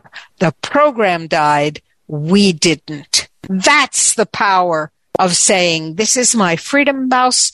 This is my brain. And these are my three words. Don't you dare put them together and you tell your gatekeepers, oh no. And they back off when we speak loud enough in large enough numbers every time. Totally amazing. So you've got the software set up on the website to multiply the letters out wherever they have to go. Yes. Now, if you're in Canada and you send the Canadian action, every right. member of parliament, 435 people, will get your letter. If you're in um, Australia, every member of the parliament will get your letter. Um, in the United States, our software parses it out. So it just goes to your congressman, your senator, your governor, your however we set it up. Mm. But in the other countries, everybody gets it. And we have lots of countries represented and we, uh, uh, we're adding more all the time. This is incredibly important. Humanity is in the fight of its life, Richard. Never before have we had technology so close to being able to totally destroy us. And never before have we had the tools. Well, never before uh, the last decade have we had the tools to make sure that we stay in charge of our lives rather than these monsters. Really simple bottom line of what to do. And it's incredible that people who are feeling there's nothing we can do and we're totally powerless and we just have to wait here and be destroyed. You're, you're showing with proof and a precedent that it's the opposite situation. We actually have many precedents. I just told you about one. Um, the um, the FDA issued a guidance. Once a guidance is issued, there's a public comment period, and then they turn it into law. It becomes mm-hmm. regulation and the regulation becomes law. So they issued a guidance without any opportunity for public comment that we were supposed to know about. They hit it. And it said anything that's ever been used for the purpose of making somebody feel better would be considered an unapproved drug and would be illegal. And the, the, um, uh, examples they gave were holy water, hot rocks in a massage, and chicken soup. These things have all been used to make people feel better. And so they all were unapproved drugs. And this was hidden. This was about to go into uh, regulation and therefore law. And we found out about kind of by accident. And we told people about it. And in a weekend, 688,000 emails hit the FDA email box between Friday and, and Sunday nights and crashed their system. We don't know how many more we could have gotten in because their system collapsed. And on Monday morning, they withdrew the guidance. Oh, this is so critical. This is like the bottom line. This is the bottom line. Most important part of all the backup information that you've just finished giving us. This is like, you're not helpless. You can do something simple. It costs nothing. You can do it as every day. Wow. There, there, are a couple of parts to it, though. One is you take the action. Right. Part two is you tell everybody you can reach. Here's the link. You take the action. I did it. You right. take it too. And, and part part three is you take it again, rinse and repeat. Right. Incredible. And this applies to so many things. Just it's just almost unbelievable that just communicating with our rulers can control what they do. They're not our rulers. They are usurpers seeking to take our divine right of sovereignty from us. They're not our rulers. They're not the elite. They're not even pond scum because pond scum has a place in the ecology and they don't. Right. They're, they're, um, they're despicable, contemptible, well-heeled, rich, uh, would be tyrants, yeah, baby tyrants. I didn't mean legitimate rulers. I know you don't mean it, but it's really important. You know how how we both agree that language is critically important. Yeah. It's important not to give them status as rulers because what they are is um, usurpers and and thieves and monsters and psychopaths and pedophiles, and they are the worst part of humanity. Yeah. They're just rich. No disagreement. Because they stole money. yeah, exactly. And they're occupying most of the positions of political and government power right. around the world. And, and they have the facade, the appearance of looking untouchable. Right. And they want us to feel powerless and they want us to feel isolated and they want us to feel, oh, well, nobody else feels this way because I didn't hear about it on, on the mainstream media. Well, of course you don't. Those are propaganda organs. So the thing is not to forget the message, not to just think, well, that was interesting. What's next? This is well, if you do, you're saying, please kill me and my children. Exactly. Uh, which is kind of dumb thing to say. Yes. Yeah. This has to be staying in the focus. And we have similarly critically important other issues that go with it that you're going to be bringing up in subsequent parts of this series. I don't know if you want to mention anything about that now. Um, there are lots of things to talk about, and they all central, center back on this threat. This is not a theoretical threat. They actually want you dead. Um, mm. If I can take just a moment to find something. That's um, one, of, the things that you agreed with the host on when you were on Alex Jones's show. Exactly. He's constantly saying they want you dead, and you're not Let disagreeing me, with that. Exactly. Let me open up uh, this document and then share it because it's really quite interesting. Um, okay. The UN World Population Day report. This is uh, very recent, uh, July 12th, 2023. This is now. And the World Population Day report urges women in aging countries, that's countries where the reproduction rate is falling below the replacement rate, mm-hmm. not to have more children. Why? Well, rather than increasing births, the UN recommends countries with collapsing fertility rates to promote gender equality, right. which means boys are girls, girls are boys, and you can have lots of abortion and lots of contraception. Doesn't it sound like they want to get rid of people? Right? Countries should not try to raise birth rates despite them being below replacement rate because What's important here? Well, advancing gender equality is a cross-cutting solution to many population concerns. Yes, it is, because then people stop reproducing and then you don't mm-hmm. have population concerns. Realizing sexual and reproductive health and rights for all. And they're saying that children have rights to be sexual. And by the way, children are not sexual. Children are experiential. They have feelings they are not sexual beings unless they're being molested. Um, reproductive rights and health rights for all is the foundation for gender equality, dignity, and opportunity. So you got to pretend that boys are girls and girls are boys, and not rep- and mutilate your body and take hormones, and then we don't children. Yet this is the craziness. This is what these organizations are saying. Now, I have to tell you personally, as a woman, I believe that I have the right to control the reproductive life of my body. That's my right. It's personal.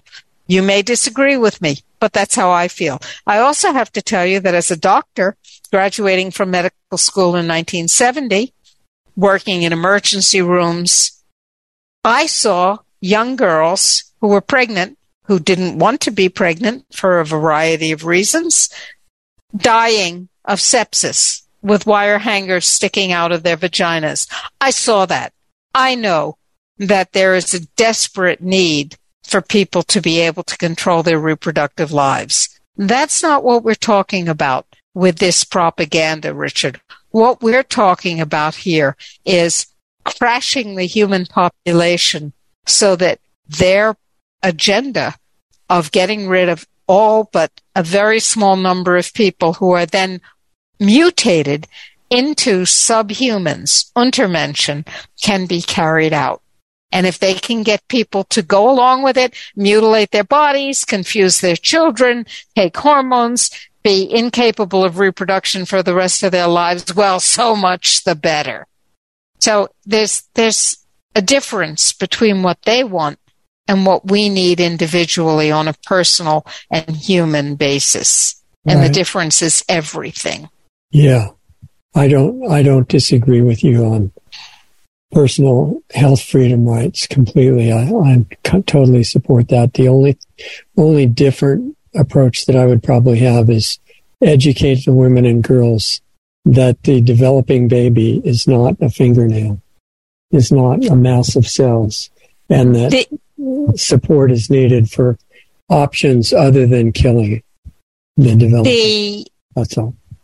2022 United Nations Guidance on Abortion, which is a very interesting document. I suggest anybody who's interested in this topic go read it. It's quite horrifying. They make the point that birthing persons right. uh, that should be women and girls, but it's birthing persons, women, girls, and others. What others? Nobody else is a birthing person. Men don't give birth to babies. Um, moving right along, birthing persons have within them during the entire pregnancy pregnancy tissue. There's never a baby. And birthing mm-hmm. persons are not mothers.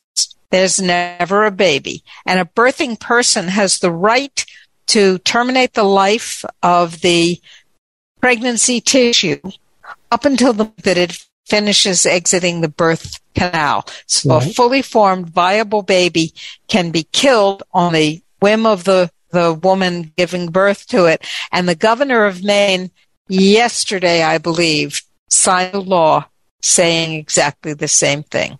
Like getting a haircut, basically. Yeah. Yeah. Furthermore, if a caregiving person, a healthcare person, doesn't agree with that, they have the right to follow their own ethical dictates unless there's nobody else around to do it, in which case following their own ethical dictates becomes a crime. Exactly. Yeah. Yeah. Society is being changed. And, you know, we're pretty much out of time, but I think the point is that um, these topics that we're going to bring up and talk about in the future installments of this series are all connected because absolutely overall and I, I so appreciate the opportunity to to look at them in some depth and uh, I want everybody to go to preventgenocide2030.org, look around, take action, share the link. Yeah, absolutely. Incredible. And this presentation is so important. I'd say, you know, it's timeless until the situation is solved. And people need to take a little bit of time out of their day every day and go to preventgenocide2030.org and send the letters. It, it's free. There's really no reason that anybody can't do it. I assume that it can be done on a smartphone in addition to just a computer. Absolutely. Right? Yeah, it's set up so it works well on a phone as well. I think the majority of people have moved over to using their phones instead of computers at this point. So it makes it easier to be tracked and surveilled. Yeah, exactly right. And kept in your house, etc. Right. So this has implications for turning other things around once the two organizations are out of the way that we talked about. Amazing. So I, I look forward to having you back as soon as possible. Thank maybe you, in a couple of weeks or so. Yeah. And um, getting into the next topics. But in the meantime, to everybody, please don't forget, make yourself a note and do this every day until the problem is over. Imagine you can save the world in 10 minutes a day or less. It is That's amazing. Cool. It's just the opposite of being insignificant and powerless. Right. So hold on. I'm going to say goodbye in the break here. Dr. Rima Laibow, you guys, friend for a long time, great lady and a great individual doctor, showing that doctors can be really outside the box and see clearly what's going on. They don't have to be addicted to the drug mentality, which is most of modern medicine, most of allopathic approach that Dr. Rima mentioned. And uh, she's been doing great work ever since uh, since she had her natural doctor practice in New York and then started Natural Solutions Foundation with uh, General Bert Stubblebine and her husband and Ralph Fucetola, the attorney. And the projects they've done have been amazing. And what's, what's interesting in this particular case is that they've actually proven using the software of communication that she talked about how just you by yourself in a few minutes on the computer, which is really well worth it, can use preventgenocide2030.org and send letters, emails to so many people at once, all the relevant people who are your so-called representatives that do everything they can not to represent you as far as we can tell. Uh, and what's just astounding to me is that they even respond. I mean, why would they care if all the population is sending emails, my intuition would have been, you know, that all these dumb peasants are busy with emails and they're not going to do anything that really gets in our way, but that's not what happens. So, um, from the experience with the swine flu scam, when they were going to force everybody to have the swine flu shot, and Natural Solutions Foundation had this campaign similar to what she's doing now and the software to send um, massive numbers of emails to the representatives, they actually canceled the mandatory vaccination campaign. That's incredible to me. And I guess we don't have to understand exactly why, because I don't. I mean, these are criminals in office and they cancel their crime plans because of a bunch of emails. It depends on what the emails say and the number that they get all in a big wave. So if you want to be part of that wave, you can really help stop the uh, genocide 2030 that she's talking about through the WHO and their criminal backer, which is the UN. And that's at preventgenocide2030.org. I don't want to really say much to distract from that. You know, our material is at lostartsradio.com and then our private group, which meets live every Saturday is at planetaryhealingclub.com. You're always welcome to become a part of that if you want to uh, work with us on personal issues and uh, transforming your own health and consciousness and focus and learning how to use some of the subtle energies that are going out from us all the time, but usually unconscious and unfocused.